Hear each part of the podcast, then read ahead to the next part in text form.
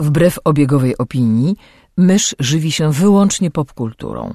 Jest zwierzęciem stadnym, które lubi dzielić się tym, co znajdzie ze światem. Jej naturalnym sposobem komunikacji jest przerywany śmiechem słowotok. Słuchacie podcastu Myszmasz.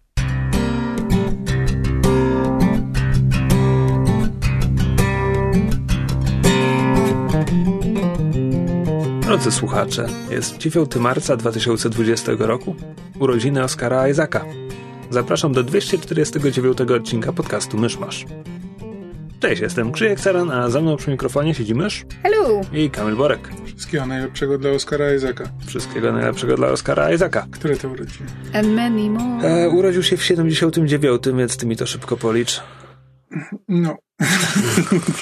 40. 41. Okej. no tak. 2020, racja. Cieszę się, że to ustaliliśmy. E, ten, no. E, skojarzyło mi się, bo dzisiaj oglądałem kawałki Spider-Verse na HBO Go, ponieważ hej, wiecie, że Spider-Verse jest na HBO Go? Nie wiem, czemu ktokolwiek chodzi na inne filmy, kiedy może siedzieć w domu i oglądać Spider-Verse na HBO Go. E, gdzie oczywiście Oscar Isaac podkłada głos w scenie po napisach, co mi przypomniało, że powstaje oczywiście sequel, więc zakładam, że Oscar Isaac będzie też w sequelu, skoro był w scenie po napisach która jakby podbudowuje pod sequel, e, co mi przypomniało, że widziałem na Twitterze, że coś przy sequelu robi Chris Anka. Nie wiem, czy znasz rysownika Chrisa Ankę? Nie. Myszu? A. E, To jest e, fajny gość, rysuje dla Marvela. On chyba zaczynał od rysowania okładek, na pewno w tym się sprawdzał, ale też był projektantem jakby kostiumów, kiedy superbohaterowie potrzebowali nowych kostiumów w Marvelu ostatnio, to Chris Anka sporo, sporo takich zrobił i on coś robi przy sequelu Spider-Verse, co jest interesujące. Dla mnie przynajmniej. Dobre były te kostiumy? E, tak. Tak, on zrobił taki re- redesign Storm na przykład, który znaczy zaprojektował kostiumy dla całej inkarnacji X-Force, ale akurat ten dla Storm się, się utrzymał przez ładnych parę lat. To było jak znowu miała Irokeza. Nieistotne. Ale to mi przypomina, że dawno nie było super szwalni. Chodziła mi po głowie, chodziła mi po głowie, ale nie miałem kiedy przysiąść i, i czegoś napisać. A, ale chodzi mi po głowie. A, ale skoro już tak się otarłem o kołcik newsowy, wiem, że zazwyczaj go nie robimy, ale akurat e, jestem w nastroju na newsy. Nie wiem jak wy. Jeśli nie, przepraszam, przecierpicie.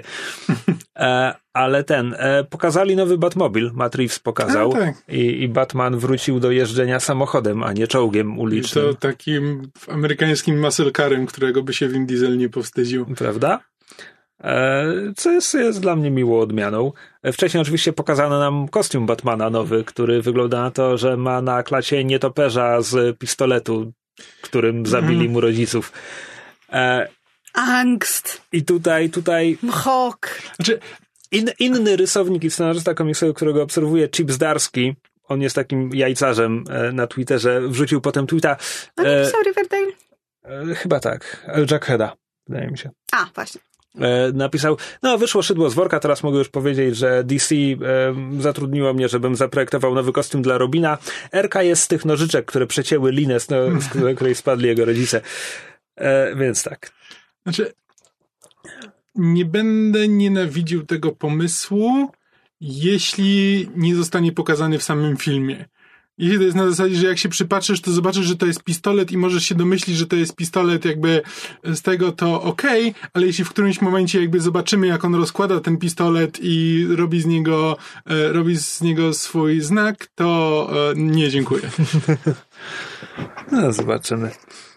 E, to znaczy, Batman jest e, pojemną postacią i akurat on potrafi pomieścić w sobie takie poziomy angstu. Pytanie, czy zostanie, że tak powiem, czy, czy ten angst ustoi loadowanie. Mam wrażenie, że to jest pomysł z jakiegoś komiksu, że w sensie ktoś to już testował w komiksie kiedyś. Znaczy, być może. Znaczy, w, w ogóle mam taki straszny vibe jakiś taki, takiego All American Batman. Znaczy, nie że właśnie patrząc, patrząc po tym, po tym samochodzie i jakiś tak, że to może być taki Czy ja powiedziałem, czy ja powiedziałem Matthew Vaughn? Chodziło mi o Matta Reevesa. Ten film reżyseruje Matt Reeves. Nie, powiedziałeś chyba Matt Reeves. Okej, A, tak, mnie, tak mnie teraz naszło, że mogłem się pomylić.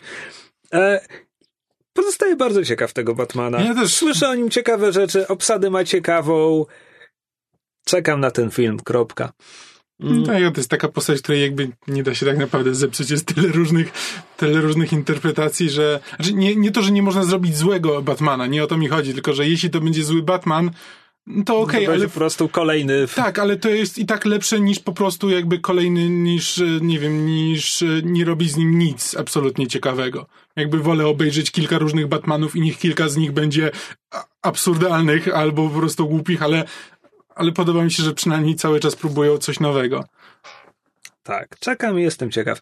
E, No i ostatni news, który mi krąży po głowie, to e, oczywiście e, zwycięstwo koronawirusa nad MI6 i przełożenie premiery nowego Bonda na listopad z Hmm. kwietnia. Ten film miał być w kinach za cztery tygodnie. Bond, Bond can't have more time to die as a treat. E, oczywiście oficjalnie, oficjalnie nie ma mowy, że, że przestraszyli się wirusa, ale nieoficjalnie no chyba, chyba nikt nie ma wątpliwości, że przestraszyli się wirusa, a zwłaszcza zamkniętych e, chińskich kin. Co sprawia, że jestem strasznie ciekaw tego, czy Mulan się, czy Mulan nie drgnie. To gada. Teraz Zwłaszcza, że ten- Mulan, Mulan, wchodzi? No Muran, Muran wyjść ma nie? być na końcu marca, Właśnie. O, a przecież to jest film ewidentnie zrobiony pod chiński rynek, Niemalże wyłącznie. gdzie się teraz nie chodzi do Chin, Chin? do Chin szczególnie. Do Chin też się teraz nie chodzi zasadniczo. Chyba, że Ojej. ktoś musi.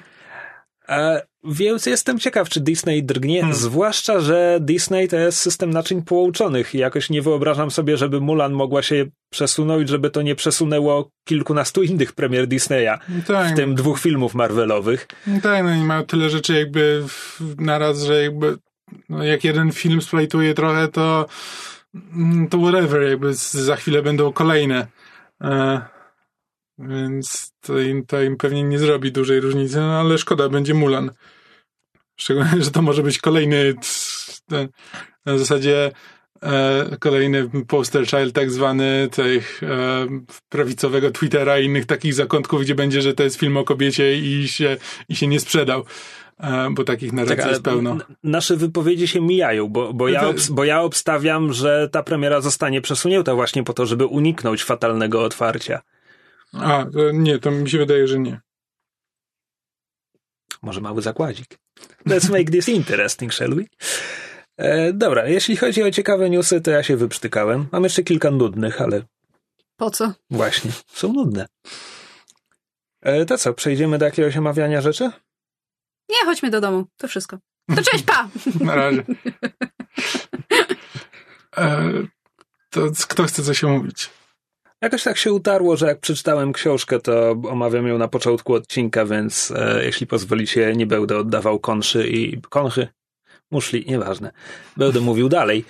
E, Conchit.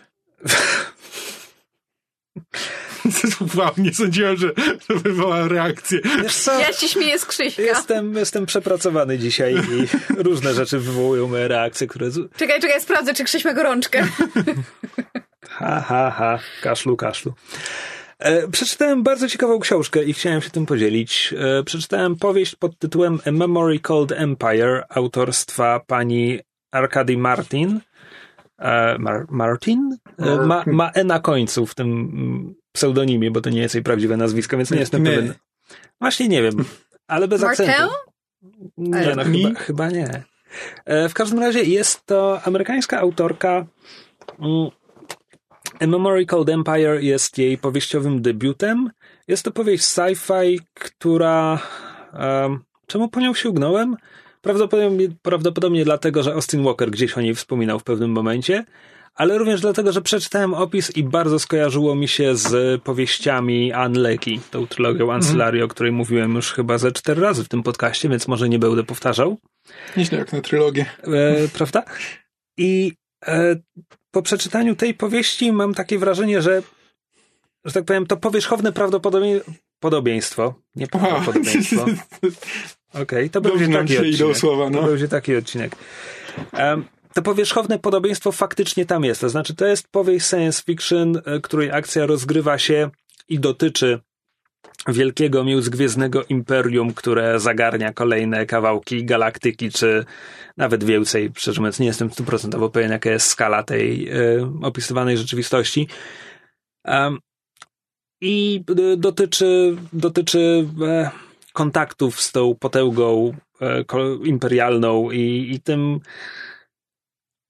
co ona wchłania i w jaki sposób, i jak się przed tym bronić, i czy da się przed tym bronić.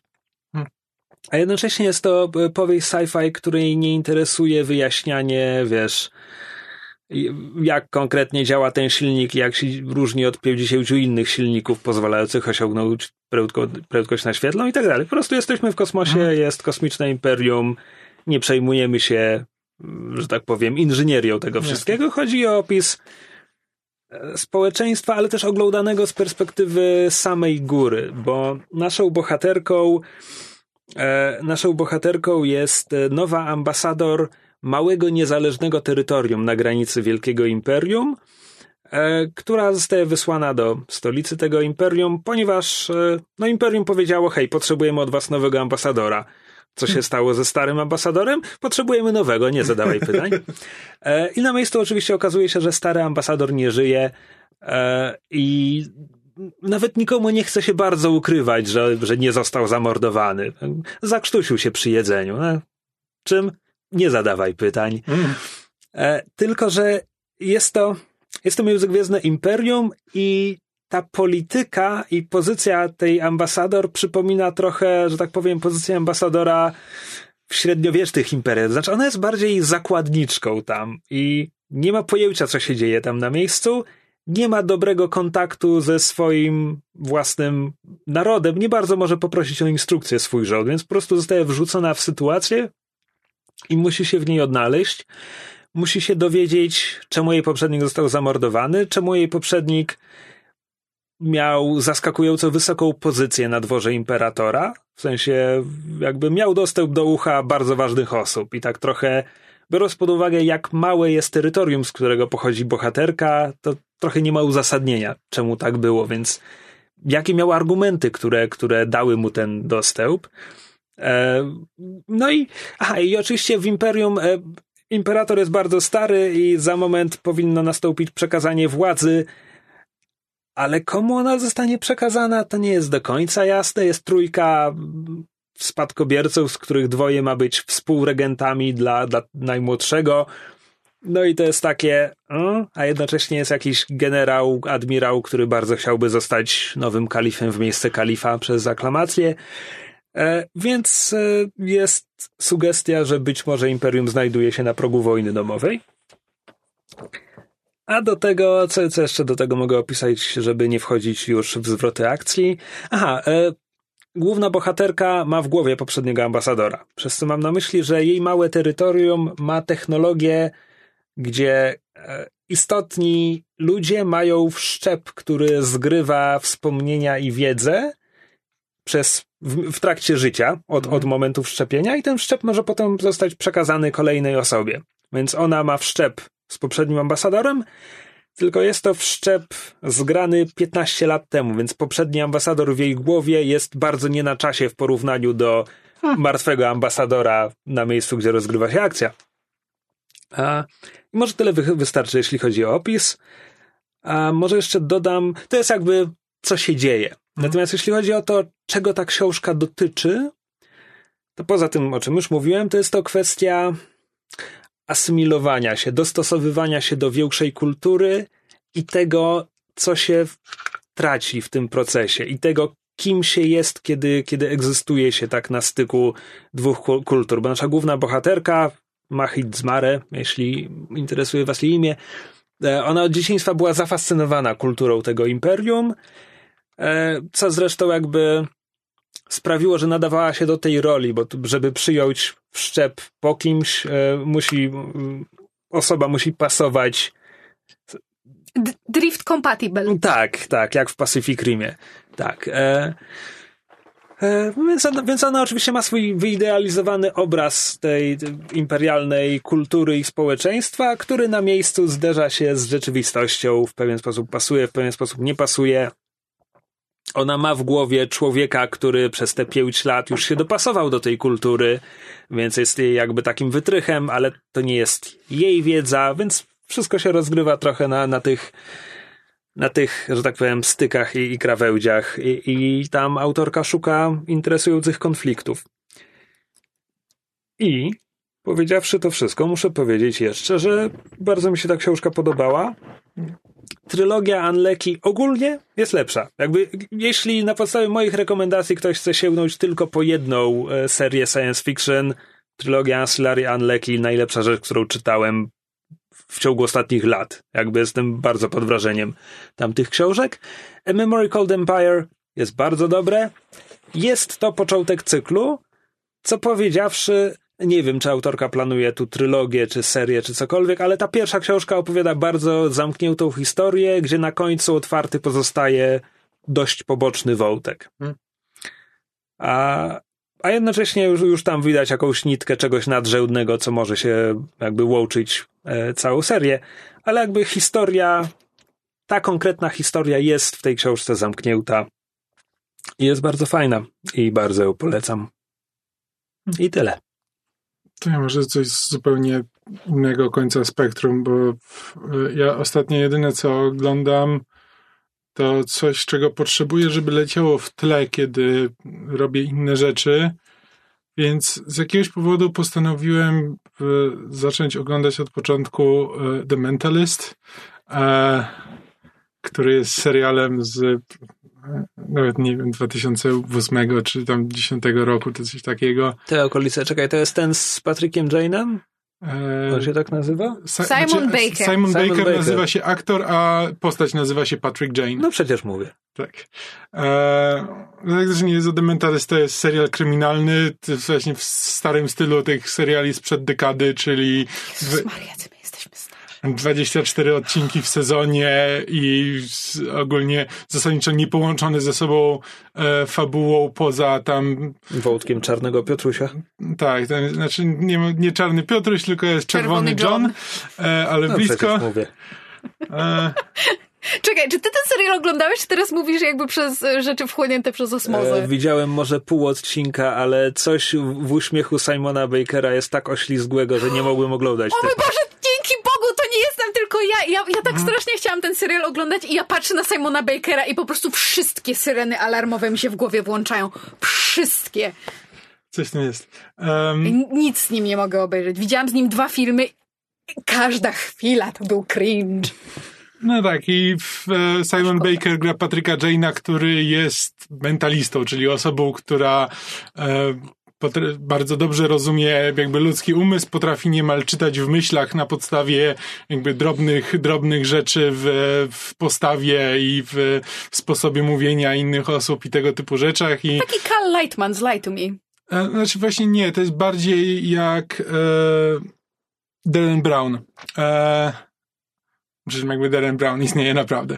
E, no jakby Cal Lightman jakby czy te, te, znaczy trochę tak, jakby Znaczy, sporo no ma ten- wspólnego ten tak, typ. ale e, jakby to się, to zasadniczo polega na tym, Ale on udaje medium, prawda? nie, właśnie Nie? cała, cała, e, ca, cały myk polega na tym, że on udawał medium e, kiedyś e, i w, e, pewnego razu właśnie w telewizji został zaproszony do telewizji i e, zaczął opowiadać właśnie o Czerwonym Johnie, który był seryjnym zabójcą i e, właśnie i zaczął o nim opowiadać, że, że duchy mu mówią, że on jest takim, że ten Czerwony John jest takim i takim człowiekiem, że jest, że jest, e, w, że jest smutny, gniewny i tak dalej. Zaczął o nim mówić, przez co e, Czerwony John postanowił, że da mu nauczkę, zabił jego e, żonę i córkę, e, więc on teraz jakby, więc e, od tego czasu Patrick Jane jakby porzucił ten cały, że, że nie, nie udaje już medium, ale pracuje z policją po to, żeby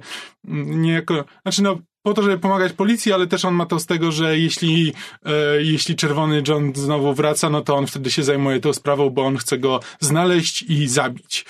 Ten serial, gdzie ktoś przez cały serial udaje medium, to jest chyba ten serial z ananasem. E, No z- Psych, dlatego właśnie. się pytam, bo byłam ciekawa, jakie są zbieżności. Bo Psych to też jest taki, Mhm. znaczy, ale Psych jest typowo komediowy, czyli bardziej w stronę, nie wiem, Chuck, zawsze, zawsze klimatami Psych i Chuck to były takie dwa seriale. Jest na, tam, tam jest nawet taki powracający wątek tam jednej postaci, która, w, znaczy właśnie kobiety, która e, znaczy jest w cudzysłowie medium, albo przynajmniej udaje medium, e, ponieważ to jest serial e, z 2008, to jakby w, żadnym momencie nie powie, kto ma rację, tylko e, ten, tylko musimy zawsze mieć dwie strony, więc zawsze jest taki, że właśnie Patrick Jane mówi, że nie, nie jesteś medium, ona mówi, że tak, jestem medium, ty też jesteś medium, tylko po prostu nie chcesz przyjąć tego daru i więc tak,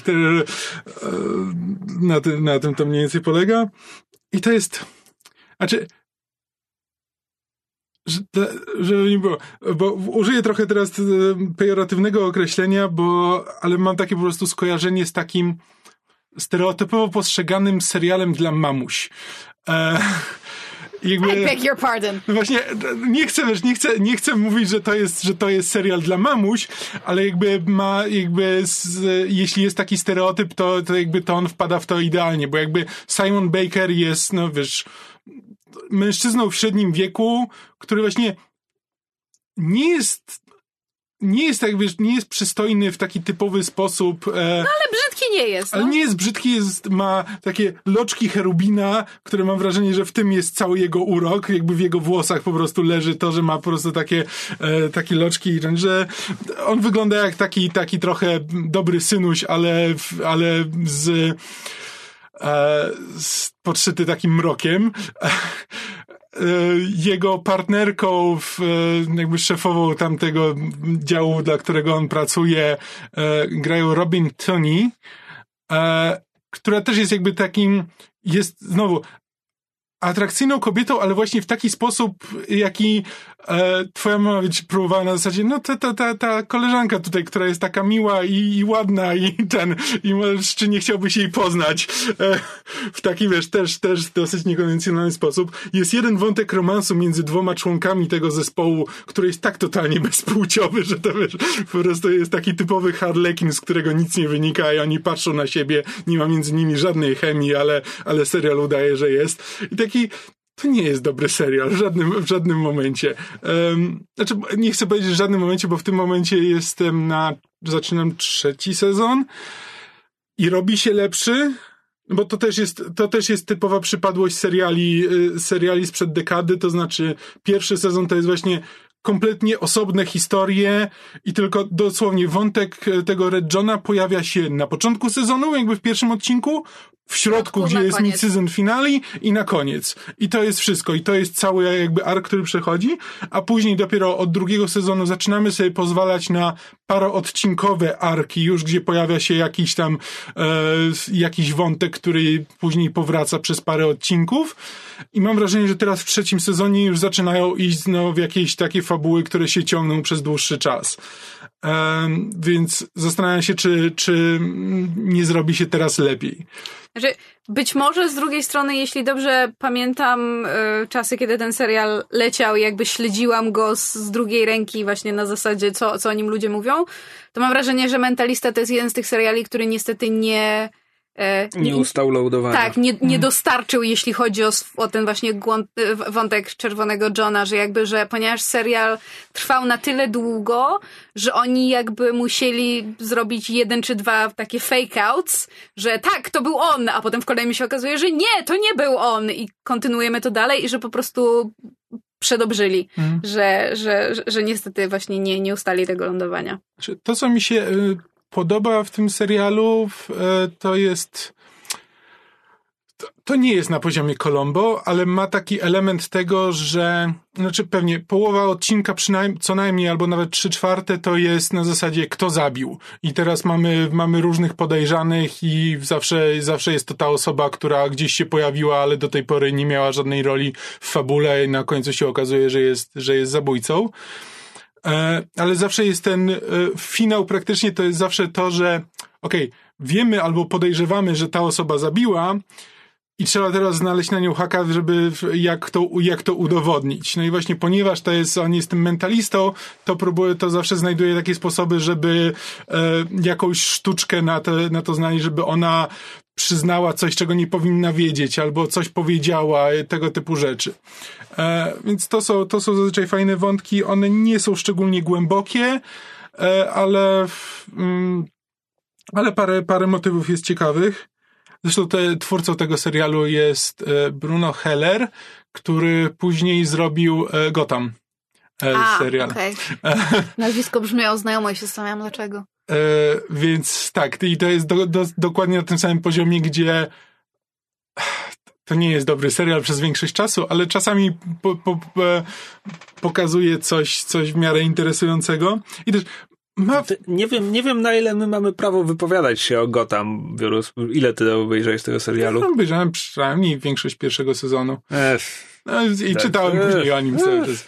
No, dobra, Gotham się nie zaczyna, dopóki tam, wiesz, No wiem, po raz no. piąty ktoś nie wróci z zagrobu po rozstrzelaniu z rakietnicy. Jasne.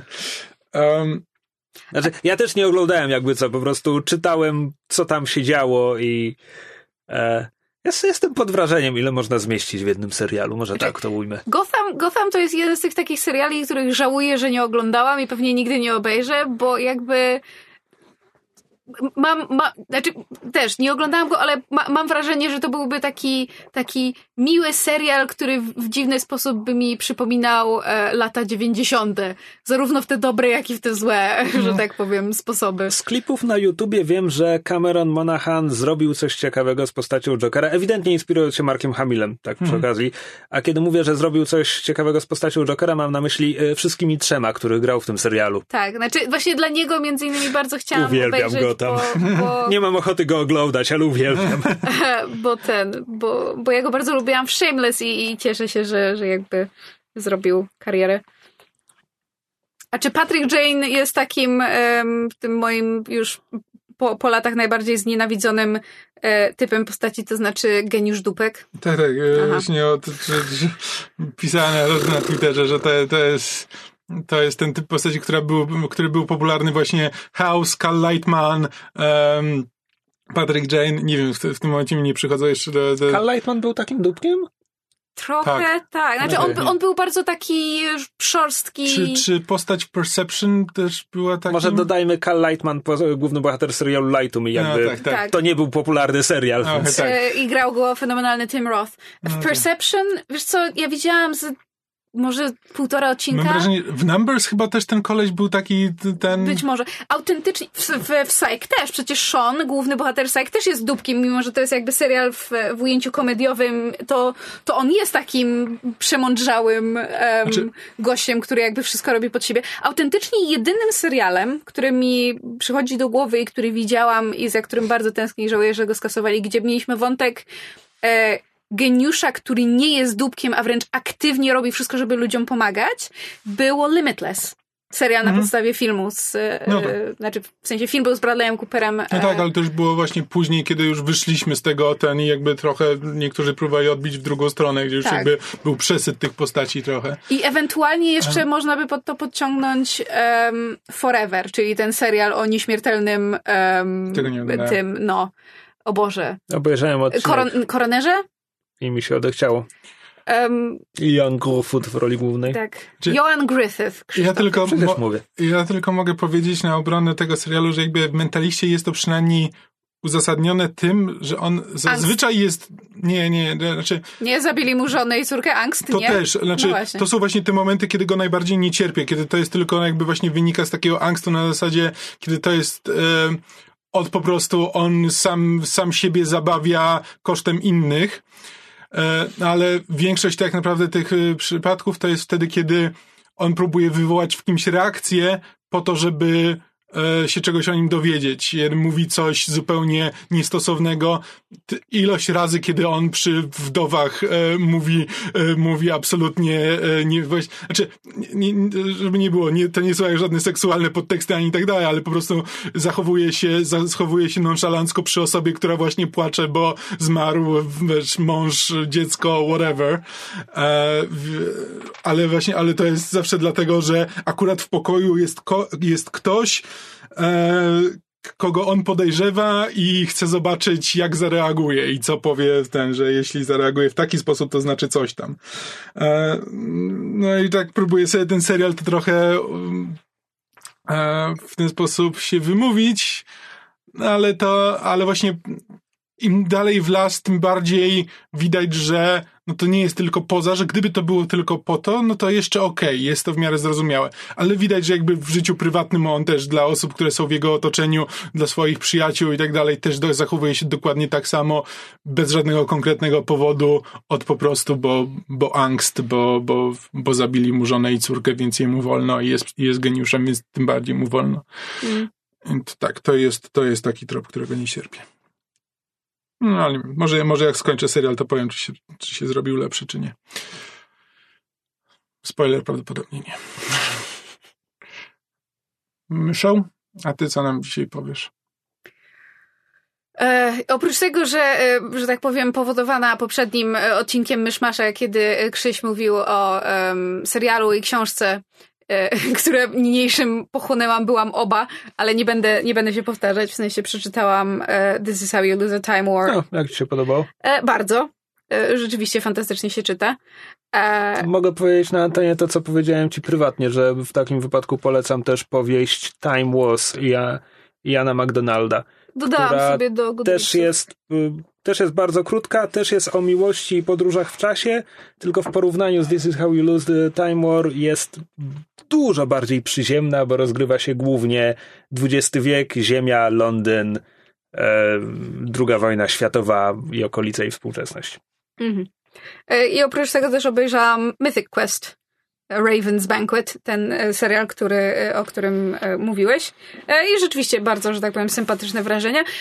Jakoś tak oglądając zdałam okay. sobie sprawę z tego, że brakuje mi jakiegoś takiego właśnie uh, office type uh, comedy, ale może to znak, że powinnam wrócić do regularnego oglądania Brooklyn Nine-Nine. Czy, czy Mythic Quest co? Raven? Przegapiłeś odcinek, w którym omawiałem tę serię. E, nie, ja wiem, wiem czym jest Mythic Quest, ale ten serial ma podtytuł tak. Raven... E, tak, Raven's Banquet jest tytułem e, dodatku, który właśnie wypuszczają w momencie, gdy zaczyna się sezon, dodatku więc, do gry. Więc, więc cały serial serialu? nazywa się Mythic Quest Raven's Banquet. Wow. Zakładam, że przy drugim sezonie zmienią sobie podtytuł. Tak. Jeśli będą mieć drugi sezon. Nie um, wiem, czy mają. No ale żeby obejrzeć y, tenże serial, to musiałam sobie wykup, wykupić um, abonament na Apple TV. E, w związku z tym powolutku oglądam e, inne tam seriale, których jest 10 na krzyż, e, ale to, że tak powiem, następnym razem. Natomiast w międzyczasie powolutku sobie przeczytałam chyba w tym momencie prawie wszystkie książki z tak zwanego uniwersum Grisha, Lej Bardugo. E, o którym jest, e, mówi się od jakiegoś czasu, bo te książki od jakiegoś czasu wychodzą, ale teraz jest znów e, głośniej, ponieważ Netflix kręci serial na podstawie tych książek, adaptujący je w ciekawy sposób. I jakby jedną z głównych ról gra Ben Barnes, jak ktoś kojarzy, z Pani Shera, z wcześniej jeszcze opowieści z Narni, książę Caspian, tak, Dorian Gray też, ten niesłynny. E, z Colinem Firthem. I tak, są, najpierw jest trylogia Griszy, um, która, jak sama nazwa wskazuje, składa się z trzech książek.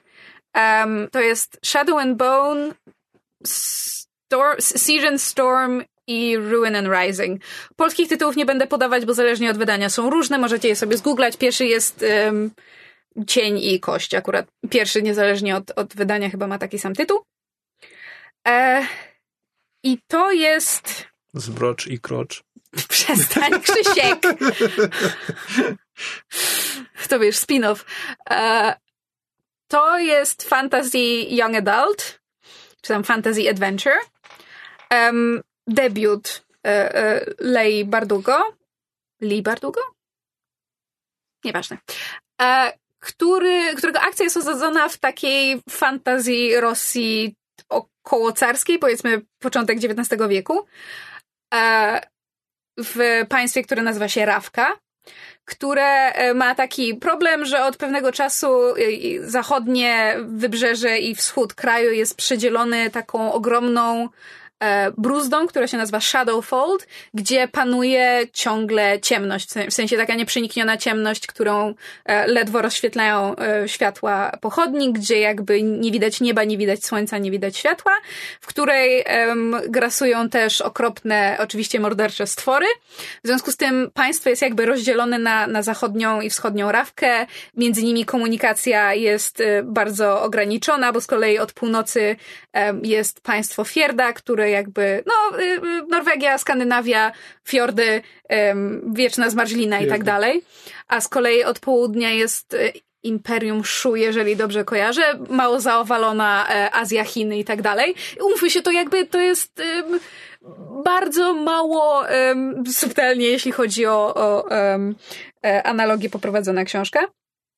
No i jakby oni tam przez, te, przez ten Shadowfold próbują, próbują jakby przerzucać ludzi, towary, ale są z tym, są z tym problemy.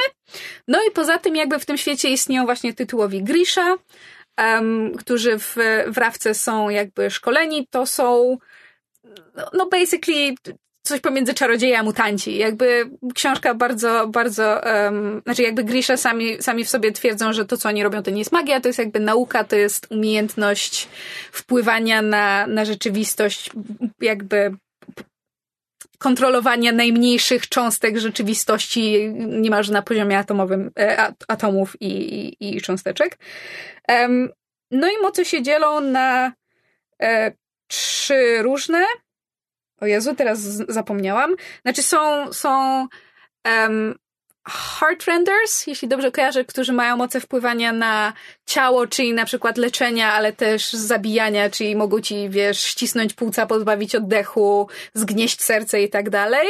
Są um, fabricators, czyli jakby um, kontrol... Podają herbatę. Na, e, Earl Grey, hot. Cicho.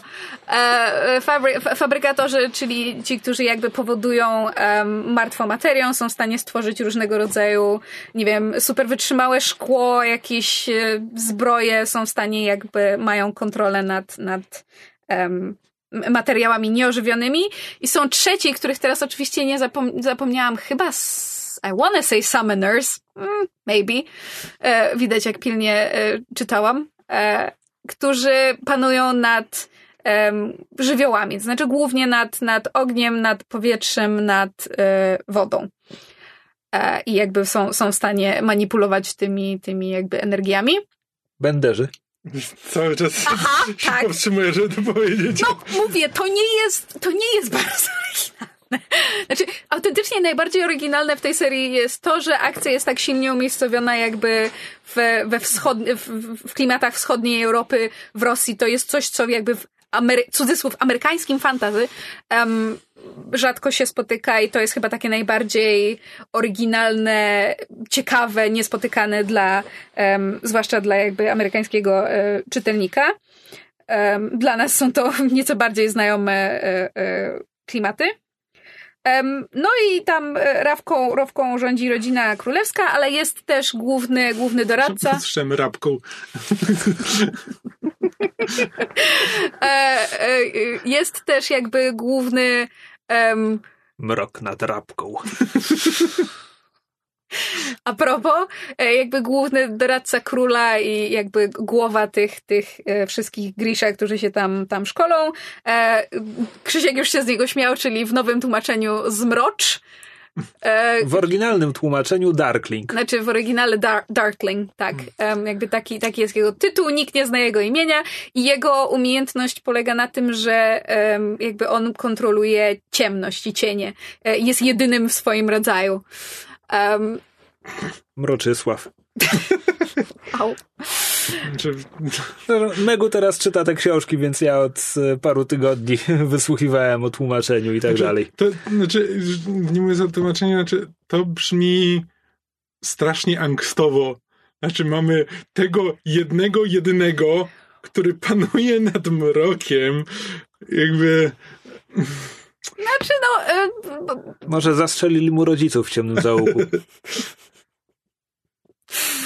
e, jakby Darkling nie jest naszym głównym bohaterem, jest jednym z bohaterów. Główna, główna bohaterka to jest młoda dziewczyna imieniem Alina i jej najlepszy przyjaciel Mal, bo jakby Rawka jest w ciągłym, e, w ciągłym stanie wojny ze wszystkimi swoimi sąsiadami. Um, Z krynicą.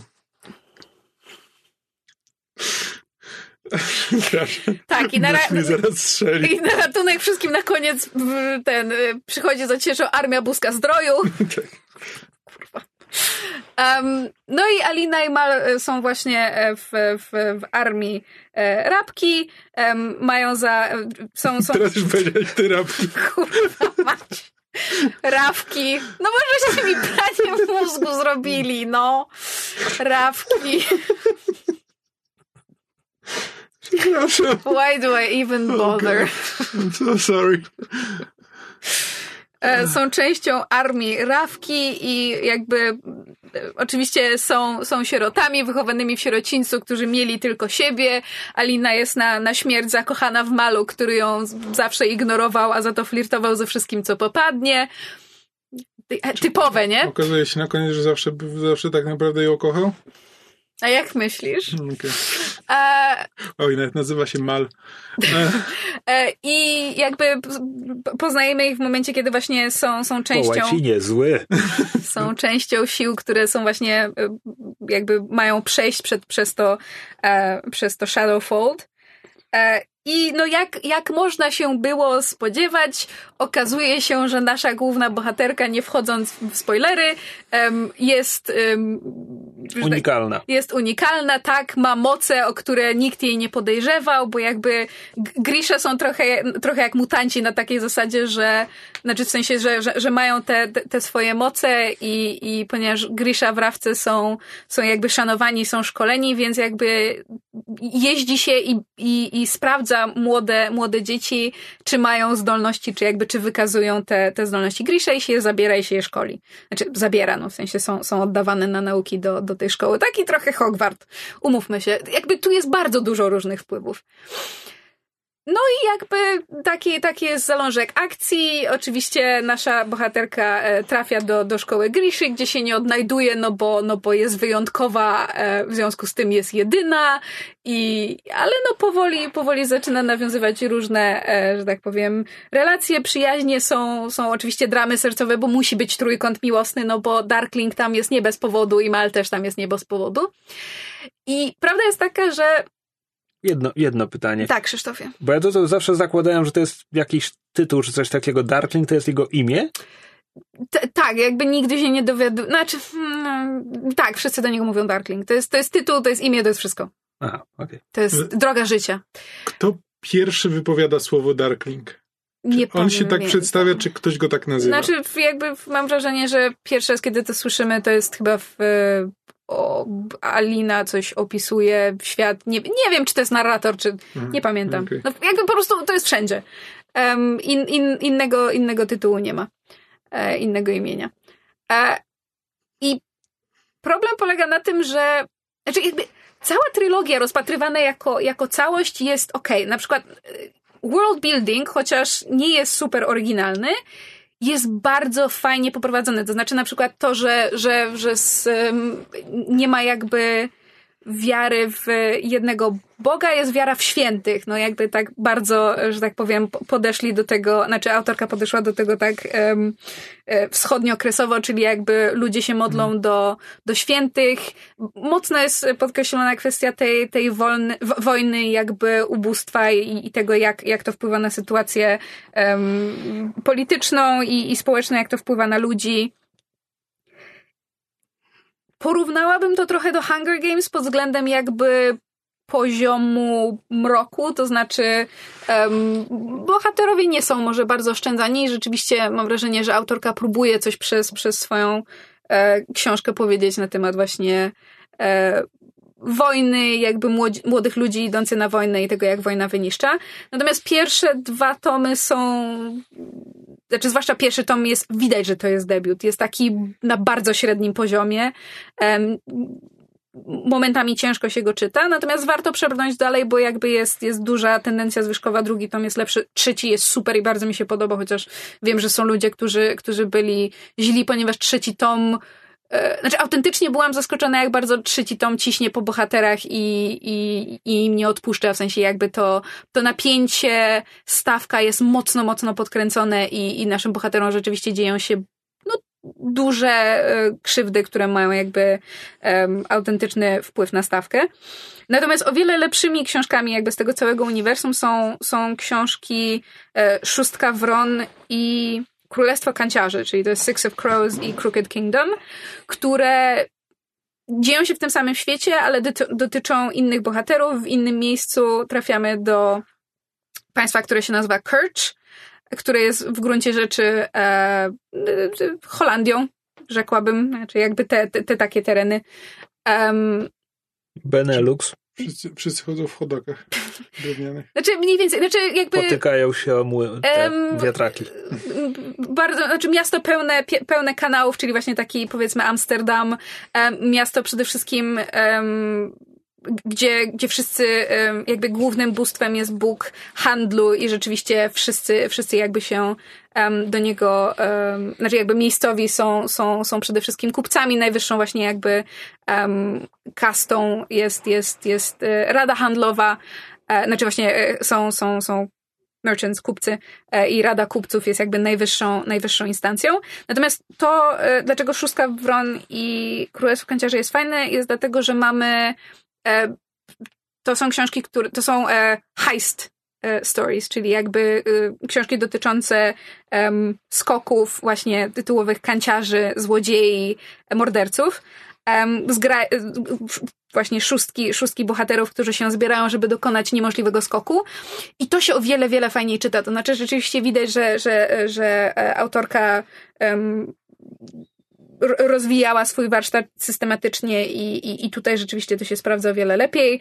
Naprawdę jest, jest fajna akcja, fajnie, um, mocno, ale nie, nie e, prosto nakreśleni bohaterowie.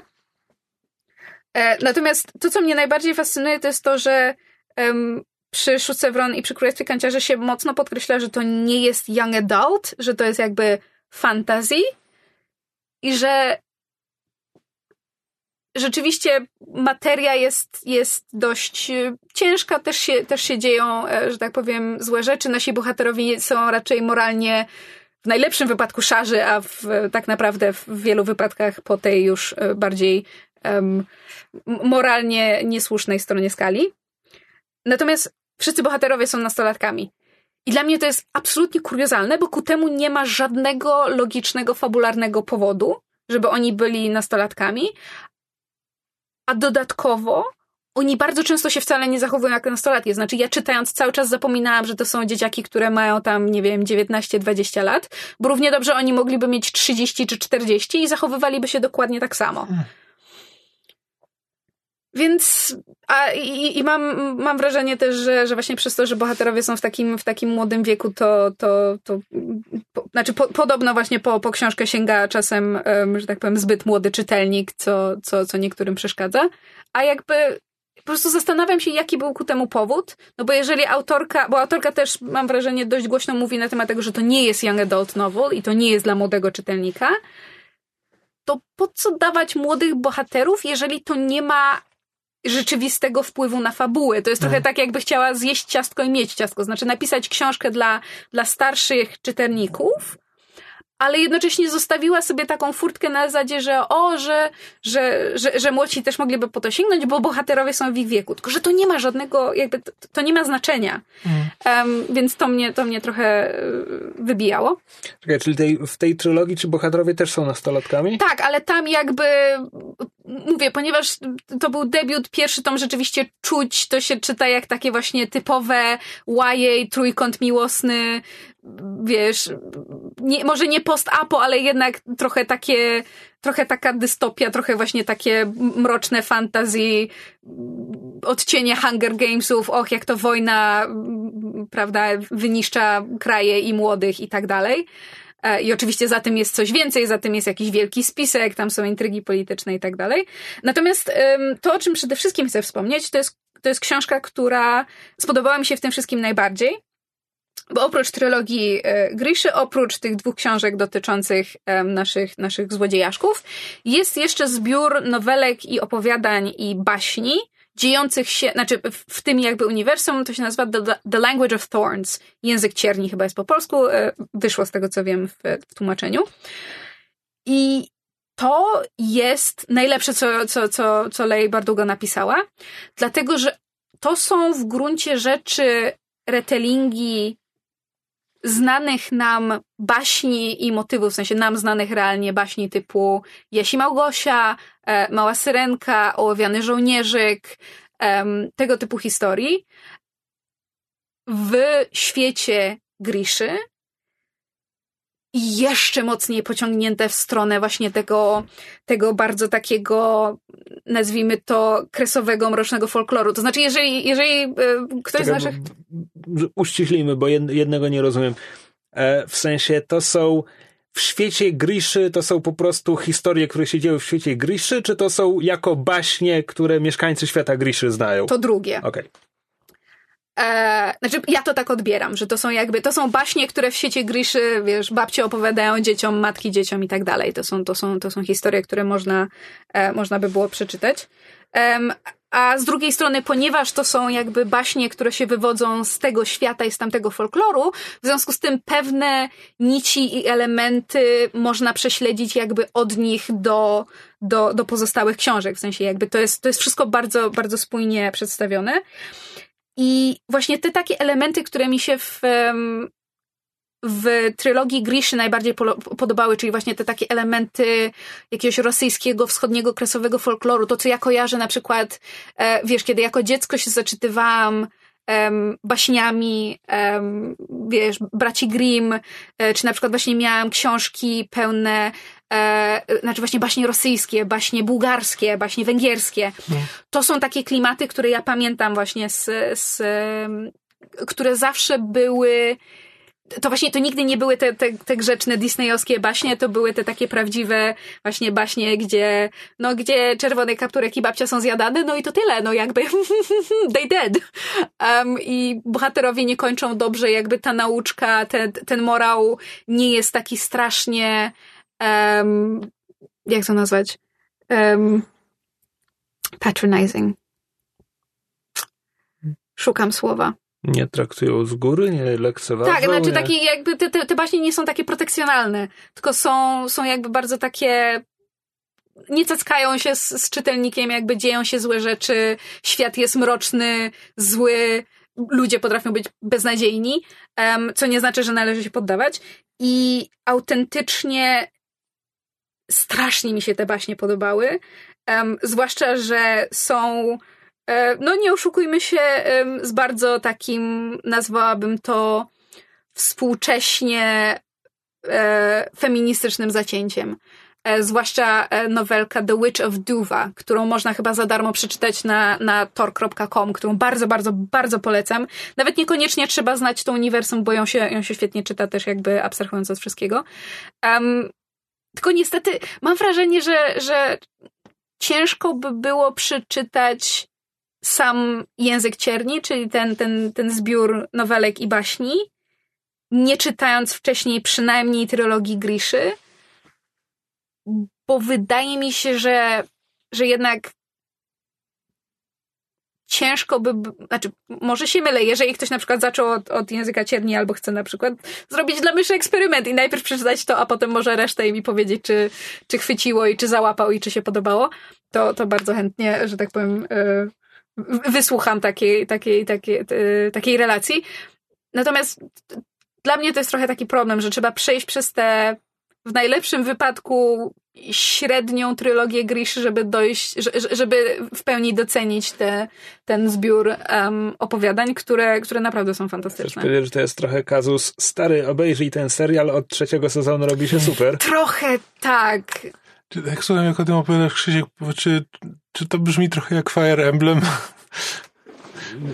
Nie? Okej, okay, dobrze. W jaki sposób? Co? Nie, nie wiem, jakieś tak miałem te... te Czemu porównujesz piernik do odrzutowca? nie wiem, ci nastolatkowie na wojnie i ten, e, i problemy ale to takie jest No, ale to, na ale poziomie to jest każdy. JRPG w tym momencie. Okej, fair enough. I wiesz, y, I 90, co drugie anime. No tak. 95% gatunku Racja. fantasy obecnie. No dobra, przesadziłem. Hmm. 56%. Fair enough. Em, więc jakby tak. y, y, Zastanawiam się, zastanawiam się, czy, czy da się w ogóle w ten świat wejść niechronologicznie, czyli na przykład zacząć od, od właśnie Szóstki Wron i Królestwa Kanciarzy i przeczytać najpierw to, a potem jakby się cofnąć do trylogii, albo najpierw Język Cierni, a potem pozostałe książki. Nie wiem, natomiast, natomiast na szczęście to nie jest jeszcze em, koniec moich przygód z tym światem, bo jeszcze em, jest em, w tym momencie chyba pierwszy tom zaplanowanej du, dualogii, duologii, um, myślę. dialogii, może, um, z jednym z, z bohaterów um, trylogii Griszy, d, który, który bardzo, bardzo chętnie przeczytam.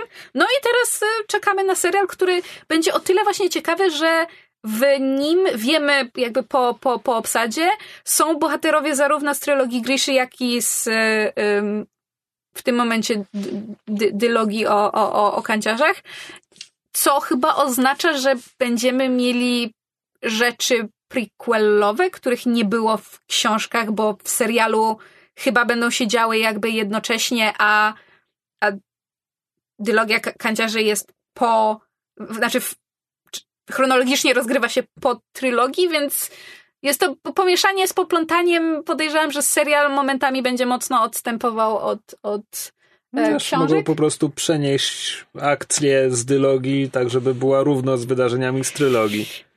Wydaje mi się, że nie da rady, że ze względu na to, zawsze się jakby jak, jak pewne rzeczy się tam, się tam rozgrywają, to może nie, nie, nie, nie dyć rady. E, Ja mam już tylko jedno, jedyne pytanie. Czy to znaczy, że Ben Barnes będzie grał nastolatka w tym serialu?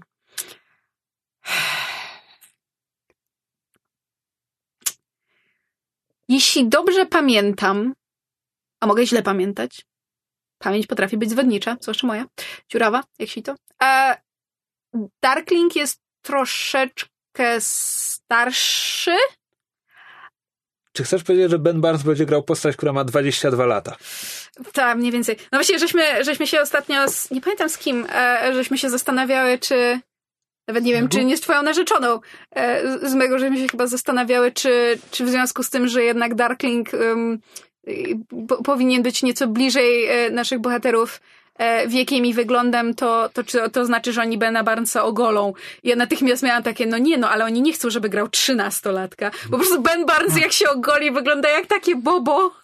A przynajmniej tak było te 10 lat temu, kiedy ostatni raz go widziałam bez brody. Um, znaczy, mam nadzieję, że mu nie zgolą tej brody, bo z brodą mu ładniej. Um, no ale tak. No nie wiem. Jestem, jestem, jestem pełna, że tak powiem, em, ciekawości, jak to, jak to będzie. Jeżeli ktoś z naszych e, słuchaczy czytał którąkolwiek z książek Lej Bardugo, to niech się odezwie w komentarzach, bo bardzo chętnie sobie pogadam o tych bohaterach, bo jestem zaskoczona, jak bardzo się e, z nimi, znaczy ten, do, nich, do nich przywiązałam, zwłaszcza w, e, do, do kanciarzy, do szóstki wron właśnie. I, i, właśnie kręci mnie ten świat, kręci mnie ten element folkloru i, i, i bardzo polecam e, ten, ten język cierni. Nie wiem, niech ktoś, niech ktoś go przeczyta, nie znając reszty książek i mi powie, czy się podobało. Do it for, do it for Misha. Do it for the wine. Read Grisha for Misha. Okej, mamy tytuł. Grisha for Misha.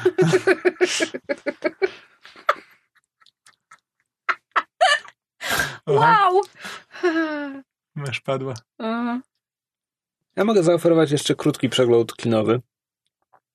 Mm, Też Mając-. Mając na myśli krótki, mam na myśli, że składa się z dwóch filmów, bo widziałem ostatnio Emma i Gentlemanów. Co ma iść na pierwszy ogień? Oba filmy, które chciałam obejrzeć. To o czym chcesz bo, posłuchać bo, Ka- bo najpierw? Kasia Czajka się teraz, o, znaczy właściwie wszyscy się teraz o Emmie nie, nie, nie zamykają. To o czym chcesz posłuchać najpierw? To powiedz o dżentelmenach. Okej, no więc to jest nowy film Gaja Ritchiego, który y, wygląda jak stary film Gaja Ritchiego. To może być bardzo krótka recenzja. To znaczy, jest to historia jeden wielki bandzior w tej roli Matthew McConaughey, który nie gra brytyjskiego gangstera, gra amerykańskiego gangstera, który tam od y, wczesnej młodości jest w Wielkiej Brytanii, się tam ukorzenił. E, zbudował imperium e, konopne i teraz chce się wycofać z biznesu, więc próbuje go sprzedać, ale różni... Znaczy, przepraszam, konopne w sensie nie tekstylia, tylko... Nie, chodzi o marihuanę. Dziękuję. E, ale teraz różni ludzie zaczynają mu bruździć. To znaczy jest, jest biznesmen, który ma od niego odkupić to imperium, ale jest też e, młody wyrostek, spadkobierca e, chińskiej triady miejscowej, e, który, który też chciałby odkupić to imperium. Jest też oczywiście jego ojciec, który w tym momencie kieruje tą triadą e, i prawdopodobnie zapominam o jeszcze paru innych siłach dział, mających wpływ na fabułę tego filmu. Między innymi e, Colin Farrell w jednej ze swoich e, najlepszych ról. Znaczy, Colin Farrell jest najlepszy, kiedy obsadzają go w rolach e, dresów i gangsterów. E, więc, e, więc tak, tutaj wypada znakomicie. Ja mam wrażenie, że on tylko te role lubi grać. Bo jakby po prostu to nawet nie jest to, że on wypada źle, że jakby ten po prostu on jest tak nijaki w rolach, kiedy gra dobrych, dobrych ludzi, jakby bohaterów, e, że po prostu Znaczy, mam wrażenie, że mu się nie chce. znaczy, trochę, trochę. Proporcje mniejszości był spoko. On nam jest antagonistą. No właśnie. Znaczy je- jest, po, jest bad postacią, guyem. jest postacią pozytywną, ale jest antagonistą. Natomiast ja się trochę z Kamilem zgadzam, że kiedy, kiedy ubierzesz Colina Farrella w garnitur, to coś w nim umiera trochę. Nie wiem, ja z kolei bardzo z jakiegoś powodu lubię Colina Farrella oglądać w filmach, które on jakby wizualnie i wyglądem i właśnie tą swoją taką aparycją trochę dresa gangstera nie pasuje, czyli na przykład filmy familijne albo melodramaty. Z jakiegoś powodu bardzo lubię oglądać Colina Farrella z dziećmi. That sounded wrong Myś, myślałem, myślałem, że dążysz do czegoś innego i że powiesz, że lubisz oglądać źle obsadzonego Colina Farrella. I właśnie moim zdaniem, znaczy ja go w tych rolach lubię, on się moim zdaniem Rozumiem, odnajduje. Rozumiem. W, w, każdym razie, gdyby jakiś słuchacz teraz był zaintrygowany i chciałby obejrzeć źle obsadzonego Colina Farrella, nie ma lepszego filmu niż Aleksander pod tym względem. O Jezu, ja ostatnio miałam taką myśl, a może bym obejrzała znowu Aleksandra. Ja nigdy nie widziałem. Ja go widziałam ze dwa albo trzy razy w kinie, nie wiem dlaczego. Ja widziałem go bardzo dawno temu i pamiętam tylko, że Colin Farrell był bardzo źle obsadzony w roli tytułowej. Tam w ogóle, jeśli chodzi o obsadę, to tak było. Znaczy, Angelina Jolie jako matka Aleksandra? Spoko. E, Rosario Dawson jako jego królewna to była ona, nie? Dobrze mówię? królewna? Ona stoi za nim w tle z gołymi piersiami. Czy, czy, Ja nawet nie wiem, czy ona ma kwestię w tym To filmie. ja, to ja rzeczywiście już kompletnie tego filmu nie pamiętam. czy e, w sensie Angelina Jolie grała matkę Aleksandra? Tak. Tak, Colina Farrella, tak. Czy oni są równolatkami, przynajmniej mniej więcej? Nie wchodźmy w ten temat. Wtedy ludzie inaczej się starzeli. No. E, w każdym razie, wracając do dżentelmenów. E, więc jest, jest ta historia o tym, jak to gangster próbuje wycofać się z interesu i sprzedać swoje imperium, ale różne siły zaczynają mu bruździć. Przy czym to wszystko jest ujęte w klamrę narracyjną, bo w filmie jest jeszcze e, Hugh Grant i Charlie Hunnam. Charlie Hunnam gra prawą rękę Matthew McConaughey. Hugh Grant gra prywatnego detektywa, który przeprowadził całe śledztwo w tej sprawie i on to wszystko rozgryzł. I on teraz przyszedł do Charlie'ego Hunnama, bo on chce, żeby Matthew McConaughey zapłacił mu grube miliony, żeby on zapomniał o tym wszystkim. mhm. Oczywiście zabezpieczył się na trzy, trzy sposoby i tak dalej. Angelina Jolie ma 44 lata, Colin, Colin Farrell ma 43. No widzisz. Hollywood. A, więc, więc cały ten film jest jakby historią opowiadaną przez Hugh Granta Charlie'emu Hannanowi, Hanna mówi. tak, z czego Charlie Hannan brał udział w wydarzeniach opowiadanych przez Hugh Granta, więc on czasami mu, go tam poprawia, czasami film się cofa, kiedy Hugh Grant się zapełdzi i o czymś opowiada e, ze zbyt dużą e, swadą i, i e, tą e, Emfazą. emfazą, tak. A w związku z czym, kiedy, kiedy wspomina o postaci tego dziedzica triady, to pierwszy raz widzimy go na ekranie, kiedy stoi i strzela w niebo z karabinu maszynowego. E, Czyli, czyli Guy Ritchie go na Guy Ritchie. Tak, Ale słyszałam, że film jest jakby bardzo To taki znaczy- średni. Ujmę to tak. Ja widziałem Przekręt i Porachunki. Widziałem je kilkanaście lat temu. Prawdopodobnie, kiedy takie filmy podobały mi się bardziej niż podobają się teraz. Po prostu przez samo to, że wiesz, ludzie przeklinają i giną w śmieszny sposób. E, I dżentelmeni są w tym duchu, tylko jest coś innego w tym, że tu mowa już o całym konopnym imperium. To znaczy, poruszamy się trochę wyżej, jakby ja nie wiem, czy Guy Ritchie stracił po prostu kontakt z londyńską ulicą, no ale tutaj mówi o gangsterze, który jakby Znaczy, biorąc- kumpluje się z lordami. Biorąc pod uwagę, że kiedyś y, po, po premierze Króla Artura e, śledziłam właśnie Gaja Ritchiego na, na Instagramie i widziałam, jak zaprasza właśnie aktorów i, że tak powiem, część ekipy z filmu do e, swojej posiadłości, gdzie panowie udają się na polowania, a potem grają w szachy i piją whisky, to mam wrażenie, że e, Guy Ritchie idealnie, że tak powiem sobie teraz w Gentlemanach dobrał, e, że tak powiem, warstwę społeczną i nie na darmo film właśnie nazywa się Gentlemani. Znaczy, zakładam, zakładam, że kiedy e, bierzesz ślub z Madonną, to tracisz kontakt z wieloma rzeczami. Wow! Rzeczywistością. W każdym Burn! razie. E, do, czego, do czego zmierzam? To jest spoko film. Ja po prostu już widziałem, jak Guy Ritchie nakręcił ten film kilka razy. W tym wypadku nowe, co jest nowe? Ponieważ jest ten zabieg z opowiadaniem całej tej historii, więc parę razy ocieramy się o czwartą ścianę w całkiem zabawny sposób. Um, nowi są aktorzy, no bo Guy Ritchie nie bawił się dotąd z Hugh Grantem i Matthew McConaughey, a przynajmniej ja nie widziałem filmów Guy Ritchiego z tymi aktorami, którzy sprawdzają się tu świetnie. E, Hugh Grant, Ja słyszałam, że on ma podobno jakiś fenomenalny monolog. połowa filmu to jest jego monolog. E, Nie, nie wiem, o który konkretnie chodzi. W każdym razie Hugh Grant się bardzo bawi tą rolą. To jest rola przerysowanego, podstarzałego geja, jakby stereotypowo. Ale jest w tym fajny. A jeśli, jeśli aktorsko ktoś tutaj jest zmarnowany, to trochę Charlie Hunnam. Głównie dlatego, że jego postać jego postać składa się z kilku cech, które tak naprawdę nie składają się na postać. To znaczy, jest inteligentny, kompetentny, potrafi się bić i strzelać, ma jakąś fobię na punkcie bakterii, co wychodzi w jednej scenie i, i jakby mam wrażenie, że na tę postać nie było pomysłu. Mhm.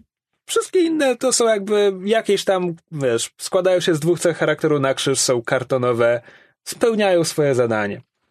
W każdym razie jest to film. E, Obejrzenie go przypomniało mi tę naszą rozmowę o, o Birds of Prey, gdzie mówiliśmy o tym, jak bardzo tamten film nie wykorzystuje tego, że Harley Quinn opowiada tę historię i że on miesza w czasie, ale nic z tego nie wyciąga.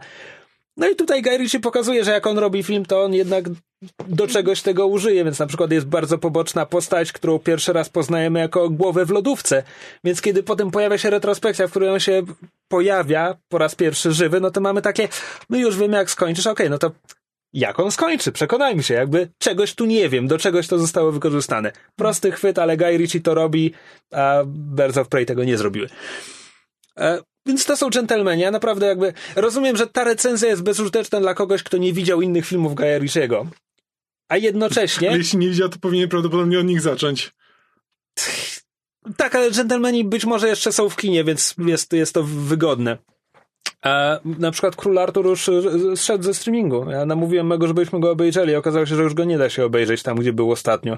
Na Netflixie chyba. A rzeczywiście. A, był, a już Był. nie ma. Ojej. Przegapiliśmy okazję. E, więc tak, jakby jeśli, Spoko, będę kupować na Blu-rayu. jeśli chodzi o filmy Guya Ritchiego z ostatnich kilku lat, to znaczy widziałem wszystkie, to znaczy Króla Artura, Aladyna i teraz Gentlemanów. Król Artur jest absolutnie najlepszy. Co? The Man from Uncle. Jest lepszy. Fight Pamię- me. pamiętasz, że ja nie przepadałem za Man from Uncle. Fight me. Znaczy, nie chce mi się, no spoko. Ja wolę Króla On to Artura. reżyserował? On to reżyserował. Wow, zapomniałem o tym zupełnie. E, więc to są Gentlemani. Jeśli nie widzieliście dotąd żadnego filmu Guya Ritchiego, Gentlemani są dobrą próbką. Hmm. Guy Ritchie nakręcił sporo lepszych filmów, ale Gentlemani nie są źli. Na Netflixie jest tylko Rock'n'Rolla, który jest chyba jednym ze słabszych, moim zdaniem. To możliwe. Z drugiej strony to jest chyba pierwszy film Gaja Ritchiego, który widziałam. Pamiętam, że wtedy na mnie zrobił duże wrażenie. Znaczy, no ja, ja pamiętam, że z jego wczesnych filmów Przekrot podobał mi się najbardziej, ale nie widziałem go od kilkunastu lat. Więc... Znaczy Rock'n'Rolla to był po prostu ten etap, kiedy jakby już wtedy wszyscy mówili na zasadzie, no tak, Guy Ritchie zrobił kolejny film, więc jakby e, w, potem trochę, potem zaczął robić różne inne rzeczy, ale to był taki właśnie bardzo w jego stylu, kiedy już trochę przestał mieć pomysły na to. A drugim filmem, który widziałem w kinie jest Emma, która jest e, ekranizacją powieści Jane Austen pod tym samym tytułem, jeśli dobrze kojarzę, e, wyreżyserowaną przez tym The Wild, zakładam, że to pseudonim artystyczny, e, która zrobiła karierę na reżyserowaniu teledysków. To jest jej pierwszy film pełnometrażowy. Wyszedł jej bardzo zacnie. Jest to historia, jeśli nie znacie powieści Jane Austen, um, tak jak ja nie znałem, nigdy nie czytałem Jane Austen, więc teraz mogę oglądać te filmy i będę wiecznie zaskakiwany. Krzysztofie, powiem ci coś, co jest moim wielkim źródłem wstydu. Nie czytałam żadnej Jane Austen. Widziałam bardzo wiele ekranizacji. Widzisz, nie czytałam żadnej. Widzisz, ja dotąd nie widziałem też żadnej ekranizacji, więc teraz nagle mogę być zaskakiwany, kiedy przez kolejną dekadę będą robili kolejne wersje tych samych e, filmów. Ale wiesz co, przynajmniej nie masz takiego przypadku jak ja, bo ja na przykład widziałam ileś ekranizacji Jane Austen, nie czytałam żadnej, ale za to jednym z moich ulubionych feel good movies jest film The Jane Austen Book Club, który polega na tym, że ludzie czytają książki Jane Austen i potem je szczegółowo omawiają i jak, jak te historie mają się do ich życia. I ja ten film oglądam na zasadzie, wow, to jest wszystko takie fascynujące. Ale ja nie mam w ogóle tej podkładki, w sensie jakby ja nie mam żadnej emocjonalnej więzi, więc jestem, ja do dzisiaj nie rozumiem, dlaczego ja lubię ten film. W sensie jakby myślałby kto, że film The Jane Austen Book Club powinien być dla kogoś, kto czytał książki Jane Austen i jest z nimi tak samo związany jak bohaterowie tego filmu. Ja nie mam żadnej więzi, kocham ten film. Nie wydaje mi się, żeby to było konieczne. W każdym razie Emma jest historią e, Emmy Woodhouse, e, młodej damy, która e, mieszka ze swoim ojcem. E, matki nigdzie nie ma, nie ma o niej mowy. Zakładam, że nie żyje, tak jak w filmach Disneya. Jej, jej ojciec wydał już za mąż e, jedną córkę, najstarszą córkę, e, więc teraz bardzo nie chce, żeby Emma wychodziła za mąż. Emma nie chce wychodzić za mąż, bo nie jest tym zainteresowana. Zasadniczo jest, jest panią domu, jest jej tam dobrze, a jednocześnie miesza się w życie e, wszystkich innych dookoła i hobbystycznie swata ludzi. I wydaje jej się, że jest w tym bardzo dobra, Głównie historia polega na tym, że Emma musi się skonfrontować z tym, że czasami się bardzo myli i bardzo szkodzi ludziom i ogólnie jest taką e, e, jakby to przełożyć na język liczalny, taka, taką suczą, co króluje na stołówce. A, taką, taką mean girl. Queen tak, Bee. tak, Bee, tak, tak. właśnie, wszystkie te rzeczy. A, no i Słuchajcie, e, Anna Taylor-Joy gra główną rolę tytułową i jest bardzo dobra. Bill Nye gra jej ojca i jest niesamowity. On nie ma wielu kwestii, bo jak to Bill Nye posługuje się głównie gestykulacją, wyrazem twarzy i takim prychnięciem, czy jak to nazwać. E, obsada w ogóle jest fantastyczna. Mnóstwo e, jakby charakterystycznych brytyjskich aktorów serialowych, w związku z czym to jest to, to, jest, to jest ten film, gdzie e, książę Karol z The Crown ostatecznie weźmie ślub z tą dziewczyną Sex Education. E, nie pamiętam dokładnie z którą, e, nieważne. Mamy tutaj Miranda Hart, mamy tutaj i tak dalej, i tak dalej. I Lestrade. Och, Rupert Graves. Rupert och, Graves, właśnie. Och, mężczyzna, któremu bym urodziła całą drużynę piłkarską. Tylko musiałabym się o ten zaszczyt kłócić z Kasią Czajką. Ja nie wiem dlaczego, ale po prostu my na niego patrzymy, jest takie... Mm, Przepraszam. E, jest w roli, w roli pana Knightley, e, który jest e, tym bohaterem, który zna Emmę od dzieciństwa, więc on jakby potrafi ją przejrzeć i ją zawsze punktuje na, na każdym kroku. E, w tej roli jest, gość ma Flynn na nazwisko, zapomniałem imię w tej... Johnny. Johnny Flynn? Być może. E, jest bardzo dobry. Dzisiaj się dowiedziałem, że będzie grał Davida Bowiego w filmie Stardust, który ma premierę w tym roku i po obejrzeniu Emmy bardzo chcę go zobaczyć jako Bowiego. Nie przypomina go ni cholery, ale jestem ciekaw, co, co zrobi z rolą. Wiesz co, Taron Egerton też niekoniecznie wyglądał jak Elton John, a się świetnie sprawdził. Prawda. E, I co, i taka to jest historyjka, jakby to nie jest, to nie jest skomplikowana fabuła. E, że tak powiem, rozpoczynając seans, nie mając pojęcia o Jane Austen, ja na przykład nie wiedziałem, że bohaterka jest taką suczą, więc to mnie zaskoczyło, ale zakładam, że inni wiedzą to od stu lat, bo to nie jest nowa książka. Więc e, jakby jedyne, jedyne pytania na koniec to, to kto z kim weźmie ślub i, i tak dalej.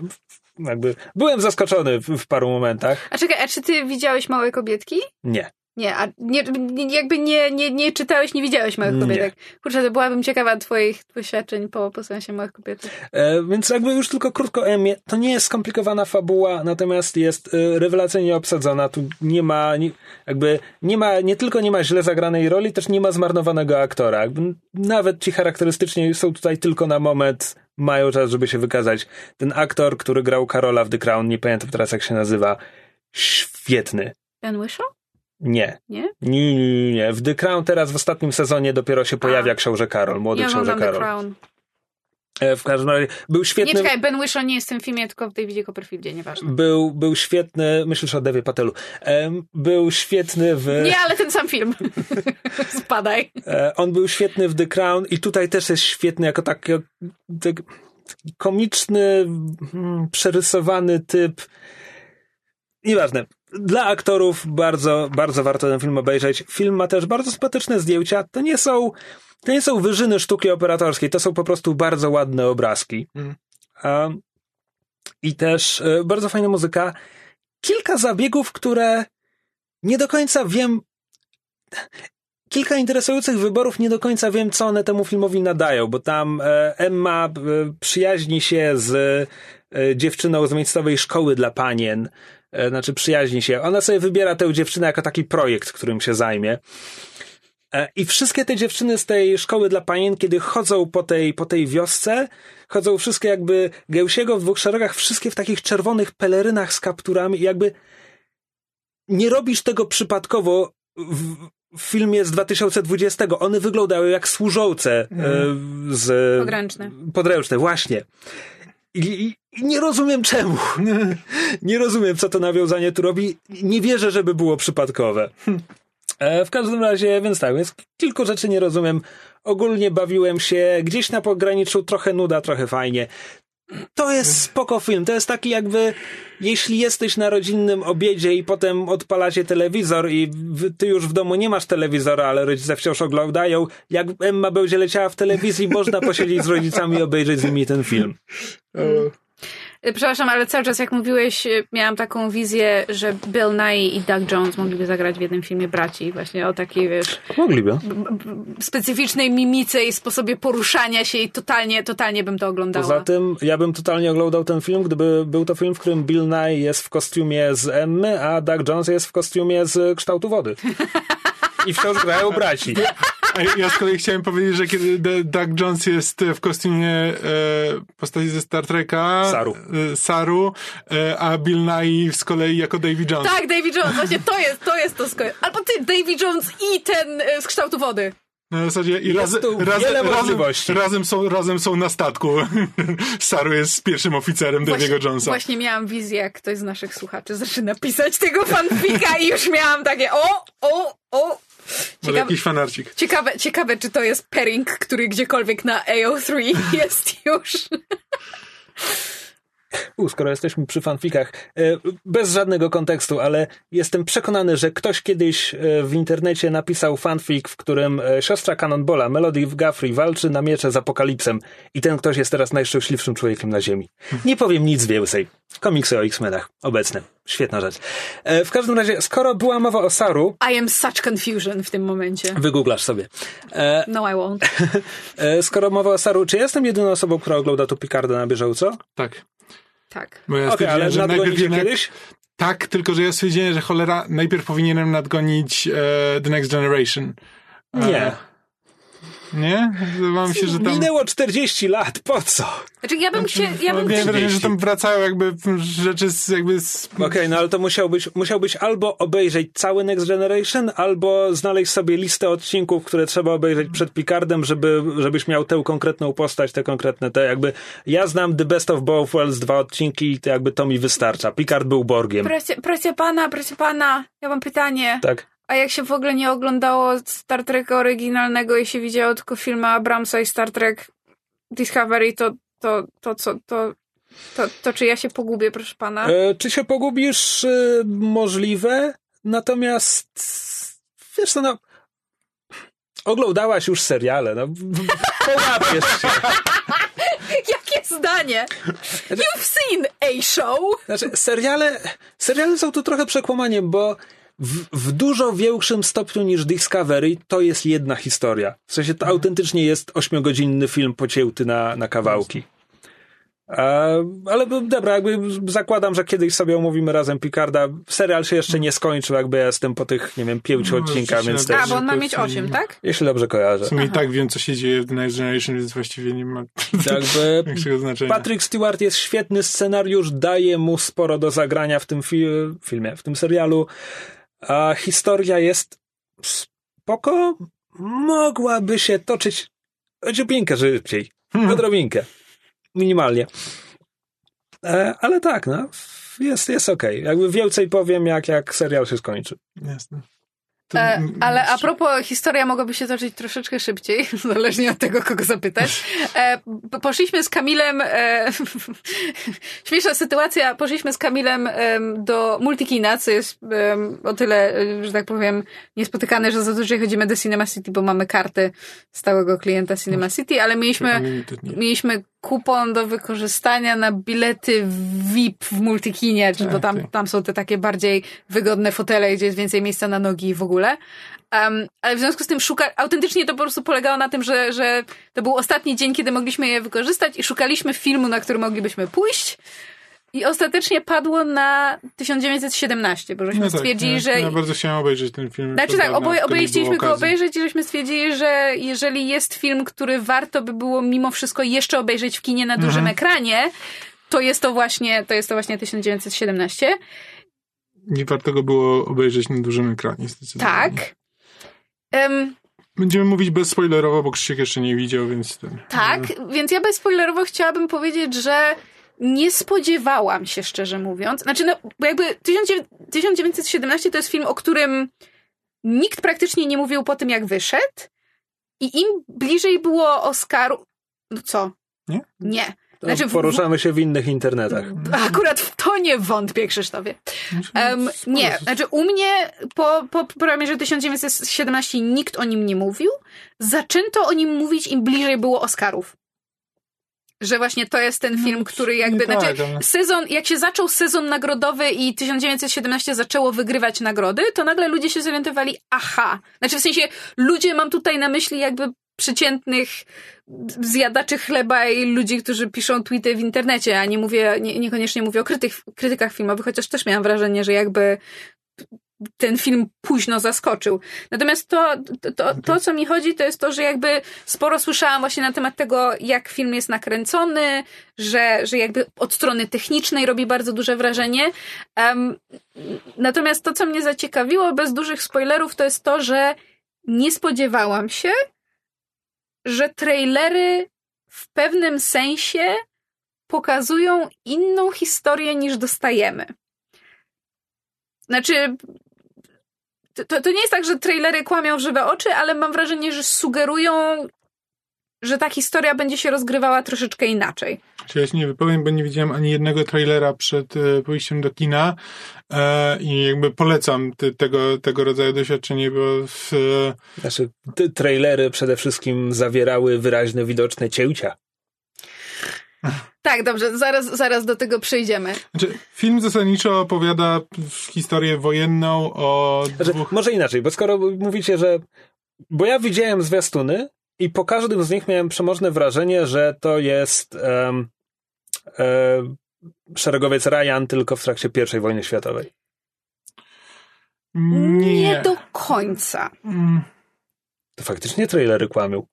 Znaczy, umówmy się, jeżeli ktoś widział trzy filmy wojenne na krzyż, to może mieć takie skojarzenie. I to nie jest przyczep do ciebie, tylko jakby tak, są takie tytuły w jakby gatunku kina wojennego, które zawsze się będą kojarzyć, no bo są Czy znane i punkt- szanowane z pewnego Punkt wyjścia rzeczywiście jest bardzo podobny do y, szeregowca Ryana, bo punkt wyjścia jest taki, że mamy dwóch żołnierzy brytyjskich podczas I wojny światowej, którzy dostają polecenie, macie przejść teraz przez ziemię wroga, na której jakby według naszej, według tego, co wiemy ze zdjęć lotniczych, nie ma nikogo, bo Niemcy się wycofali, a inny nasz, y, ten, inny nasz batalion właśnie przygotowuje się do ataku, na jakby na pozycje, które zostały, które po prostu zostały opuszczone, że to jest tylko wpadną w pułapkę, jeśli w tym momencie zaatakują. Znaczy oni nie myślą, mamy, Co? No. Znaczy, że w sensie, że, że ten batalion, który o świcie ma zaatakować pozycję wroga, nie wie, że jakby... Znaczy oni myślą, że Niemcy reiterują,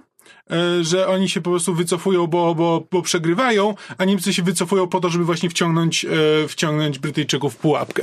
A nie ma z nimi kontaktu, bo się urwała linia telefoniczna, a to jest pierwsza wojna światowa, więc e, w takim razie ty wybierają e, kolesia, ty masz brata w tamtym batalionie, więc, ty tobie- tam pójdziesz. tobie będzie ci, zależało. Będzie ci zależało i wybierz sobie kogoś, kto z tobą pójdzie. Znaczy nawet, nawet nie to. Po prostu to jest na zasadzie e, przełożony mówi temu chłopakowi, weź kogoś i przyjdź.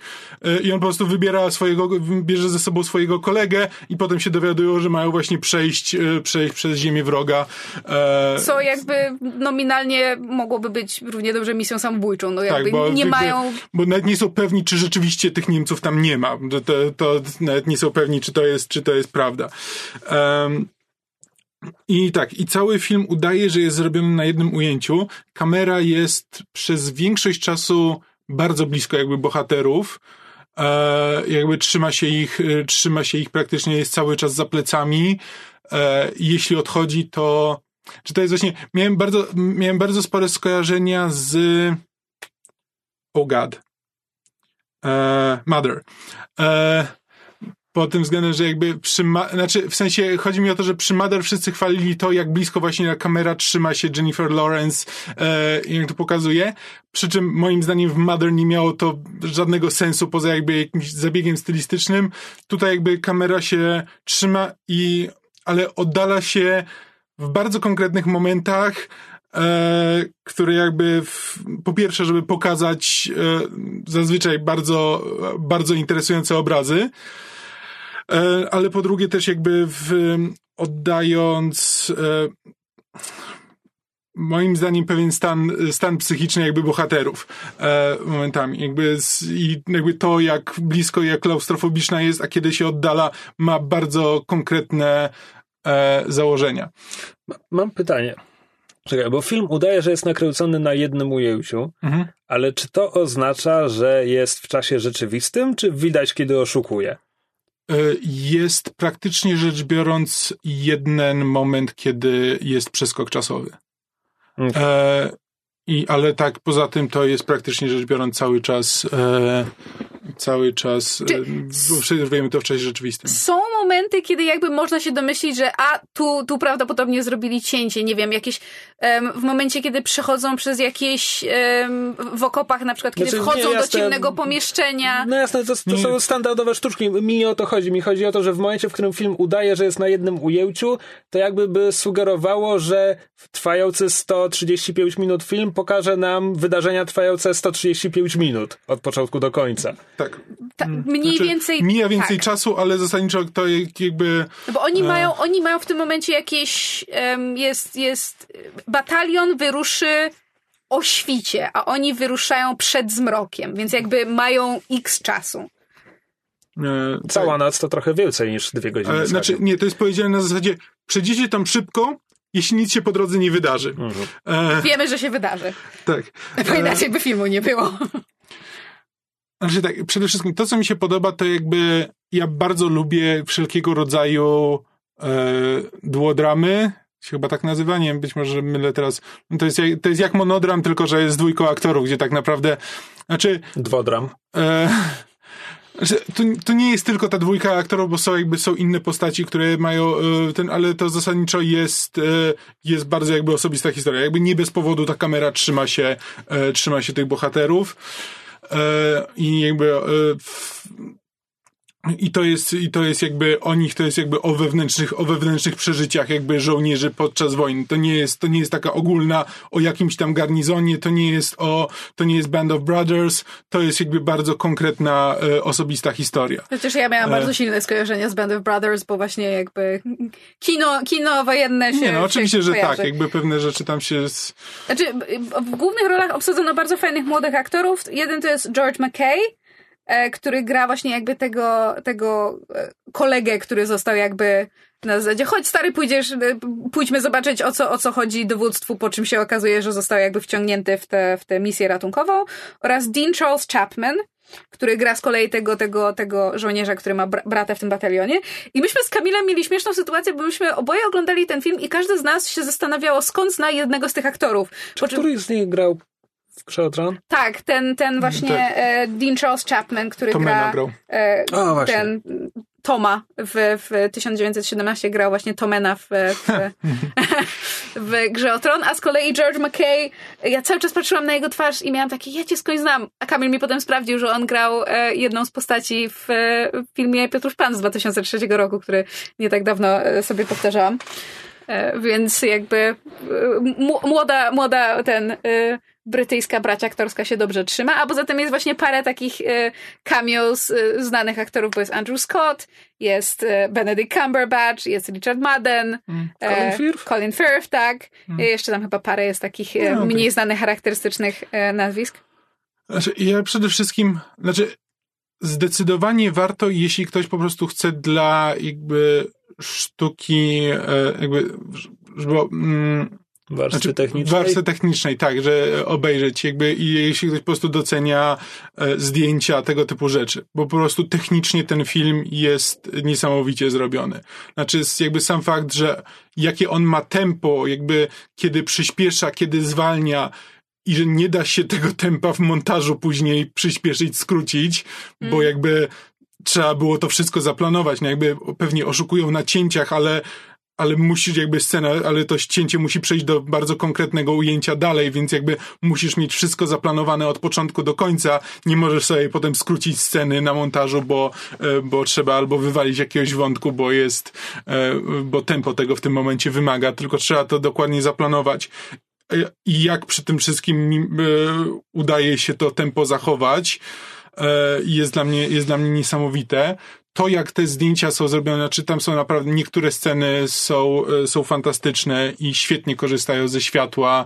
E, Dźwięku też. tak, dźwięku. Muzyka, muzyka nie jest subtelna, absolutnie, bo jakby są momenty, kiedy po prostu muzyka wchodzi na pierwszy plan, e, właśnie kiedy, nie wiem, kiedy jest jakiś odjazd i pokazujemy bardziej teren niż ten, że kiedy patrzymy, co się dzieje dalej, a nie, e, a na przykład postaci nie mówią. E, ale tak, jakby pod względem technicznym jest wykonane fantastycznie jako wojenna historia jest spoko. Ja nie jestem jakby koneserem, nie znam się e, za bardzo. M- mnie się bardzo podobało. E, jest, jest tam sporo takich typowych jakby e, motywów dla e, historii wojennych. E, No, ale ponieważ dla mnie nie, one nie są ugrane, bo nie widziałem tak dużo filmów wojennych, to, to wszystko mi się podobało i wszystko ze sobą grało. Jest bardzo fajnie zagrany. E, I naprawdę, ja wyszedłem, wyszedłem z kina pod dużym wrażeniem i, i byłem naprawdę, naprawdę zadowolony z tego, co widziałem. Znaczy, ja, ja jakby również bardzo doceniam stronę techniczną, natomiast byłam bardzo ciekawa, czy gdyby nie, czy gdyby nie to, że internet mi tak nagłośnił i, i wkół, że tak powiem, wbił do głowy, że to jest film, który udaje jedno ujęcie, to czy ja bym oglądając ten film A. zauważyła to w ogóle, B wyczuła, w sensie właśnie pod względem, bo jakby Kamil ma rację, to jest film, który ma fantasty, fantastycznie operuje jakby tempem i napięciem i je jakby podkręca, zwalnia, podkręca, zwalnia i jakby bardzo, bardzo tym umiejętnie operuje. Ale ja oglądając film miałam parę momentów, kiedy miałam taką myśl na zasadzie, no to można by było wyciąć, to można by było skrócić, to można by było przyspieszyć, wtedy by było lepsze tempo, lepsze napięcie, bo znaczy byłoby inne niż, niż to, które jest, yy, które jest w bardzo konkretnym celu i jakby taki, taki był zamysł, ale miałam takie momenty, kiedy nie chodziło o to, że, że były jakieś takie dłużyzny, których koniecznie należałoby się pozbyć, ale miałam takie momenty, kiedy, kiedy w mojej głowie się pojawiał myśl, że, że, że, że te- te- ten angielski zwrot, że could have been tighter, że jakby, że można by to bardziej em, jakoś tak skondensować. E, Nie jest to film, który się dłuży, właśnie jakby ze względu na, na warstwę emocjonalną, na to, na to napięcie. E, Natomiast e, ciekawe też było dla mnie to, że no ponieważ nasi, ci, ci nasi bohaterowie idą przez, przez tę ziemię, wrogą, wrogą ziemię i wiemy, że to nie będzie łatwa podróż, to znaczy no, będą na nich czyhały jakieś pułapki niebezpieczeństwa, coś się będzie działo, no to nie jest Mhm. to, że oni przez dwie godziny idą i idą i nic się nie dzieje, bo to by było nudne. Podobało mi się w pewnym sensie, jak film robi, bo ja to nazywam fake out, czyli właśnie taki jakby że myślisz, że o, to już jest ten moment, kiedy coś się komuś wydarzy, albo że, że to jest jakby jakiś przedbieg tego, że zaraz się stanie coś gorszego, jakby tak autentycznie po prostu oglądając ten film obstawiałam na zasadzie czy, czy co się komu stanie i kiedy i jak to wpłynie na dalszą fabułę filmu. I w sumie na dłuższą, na dłuższą metę mi się to bardzo, bardzo podobało, bo jakby. Znaczy, było dla mnie ciekawe to, że nie. Jak to powiedzieć? Biorąc pod uwagę, że widziałam trailery i wiedziałam, jakich scen jeszcze żeśmy nie widzieli, te, te momenty właśnie takiego fake-outu, czyli sugerowania, że zaraz coś się komuś stanie, nadal nam nie działały. Mimo, że w głowie miałam, że a, jeszcze brakuje tej sceny, więc jakby ta postać musi przeżyć, musi dotrwać do tych fragmentów, które widzieliśmy w trailerze, ale nadal jakby emocjonalnie pod względem jakby tego, że, że serce mi przyspieszało i zaczynałam się obawiać o, o, o los danej postaci, czy, czy, czy, czy udaje się, że tak powiem, przetrwać dane, dane niebezpieczeństwa, nadal robiły na mnie jakby emocjonalne i takie mentalne wrażenie, więc wydaje mi się, że to jest, to jest istotne. Hmm. Co nie zmienia faktu, że, że trochę mam żal, że w trailerze, w, w trailerach jakby tak, tak e, prominentnie był pokazany ten em, bieg, bieg e, jakby do, do kamery, a, a za, za bohaterem jakby z wygie- wybiegają kolejne, kolejne e, oddziały, bo to jest scena, która robi naprawdę niesamowite wrażenie. Trwa w filmie dłuższy moment i gdybym jej nie widziała kilkanaście Znaczy, razy w W trailerze, ogóle to... nie, nie warto oglądać trailera, jakby naprawdę... Znaczy, no wiesz, czasami się nie ma na to wpływu, na czym sensie, ja, no. rozumiem, ja też to nie była, to nie była świadoma decyzja z mojej strony, po prostu jakby nie, nie, nie, widziałem trailera nigdzie i przypadkiem tak mi wyszło, ale po prostu zdecydowanie warto, bo, bo jakby właśnie sporo sporo uroku leży w zdjęciach, więc to jest coś, co jakby już po trailerze jakby wtedy te, te, te ujęcia nie będą robiły takiego wrażenia. No i właśnie tak, nie ma, raczej lepiej dać się temu jakby dać się zawieść temu filmowi tam, tam gdzie on zmierza, e, niż właśnie, e, niż antycypować, co właściwie, e, co właściwie będzie dalej. Tak. Może dodajmy, że to e, film e, współ, współnapisał i wyreżyserował sam Mendes, bo o tym zapomnieliśmy wspomnieć. Hmm. Jakby twórca, twórca, który e, ma już renomę, natomiast e, ostatnie, ostatnie to, co był Bond, tak? Mm. To tak, mm, to jest mam wrażenie powrót do formy. Także nie wiem, to, to był jeszcze, to był jeszcze w miarę dobry Bond. On zrobił też Spectre. On No, zrobił racja. i Skyfall, i Spectre. Okej. Swoją Na, na twoja babka wróżyła. Tak. Swoją drogą Spectre zaczyna się od e, tej długiej sceny, która udaje, że jest jednym ujęciem E, Zrobił sobie podwalinę. w trakcie Dnia Umarłych Mm. w Meksyku. No tak, więc jakby i, e, trochę po ptakach, żeby zachęcać ludzi, żeby szli na 1917 do kina, bo mam wrażenie, że myśmy poszli na jeden już z ostatnich seansów, bo film był w multikinie wyświetlany raz dziennie. Em, natomiast e, jeżeli ktoś, e, że tak powiem, za, za parę miesięcy zobaczy go gdzieś na jakichś platformach czy nośnikach i, i zwłaszcza jeżeli ma właśnie dostęp do jakiegoś, że tak powiem, dużego ekranu i porządnego systemu nagłośnienia, to, to warto obejrzeć, Mhm. bo, bo, bo robi wrażenie. Właśnie nie wiem, nie wiem, czy oglądany powiedzmy na laptopie, czy na telewizorze takim zwykłym będzie, będzie Mhm. robił tak duże wrażenie. Pewnie nie, ale wciąż będzie, wciąż będzie to dobry film. Tak jest. No. Mm. I to tyle od nas w tym tygodniu. Dziękujemy bardzo za e, uwagę. E, Cieszymy się, że udało nam się zebrać e, we trójkę całym starym składem, zamiast przez kolejne ileś tygodni próbować się zebrać i e, e, nagrywać w niepełnym składzie. E, jak zwykle, jeżeli macie do nas jakieś pytania, jeżeli macie komentarze, swoje przemyślenia, zachęcamy, żebyście je nam napisali. Możecie pisać pod tym odcinkiem na YouTubie, możecie też pisać na Facebooku, możecie do nas tweetować, możecie nam wysłać maila na kontakt małpa.podsłuchane.pl albo myszmasz małpa podsłuchane.pl. Wszystkie inne adresy znajdziecie, znajdziecie też na stronie podsłuchane.pl. Bardzo zachęcamy do słuchania innych naszych podcastów, które też wszystkie możecie znaleźć na naszej stronie i do śledzenia wszystkich naszych social media, gdzie możecie z nami wejść w różne fajne interakcje i powiedzieć nam, jak się mylimy albo jak mamy rację. Najlepiej to drugie. I to tyle. Jeszcze raz dzięki i do usłyszenia w następnym odcinku. Cześć! Cześć. Na razie.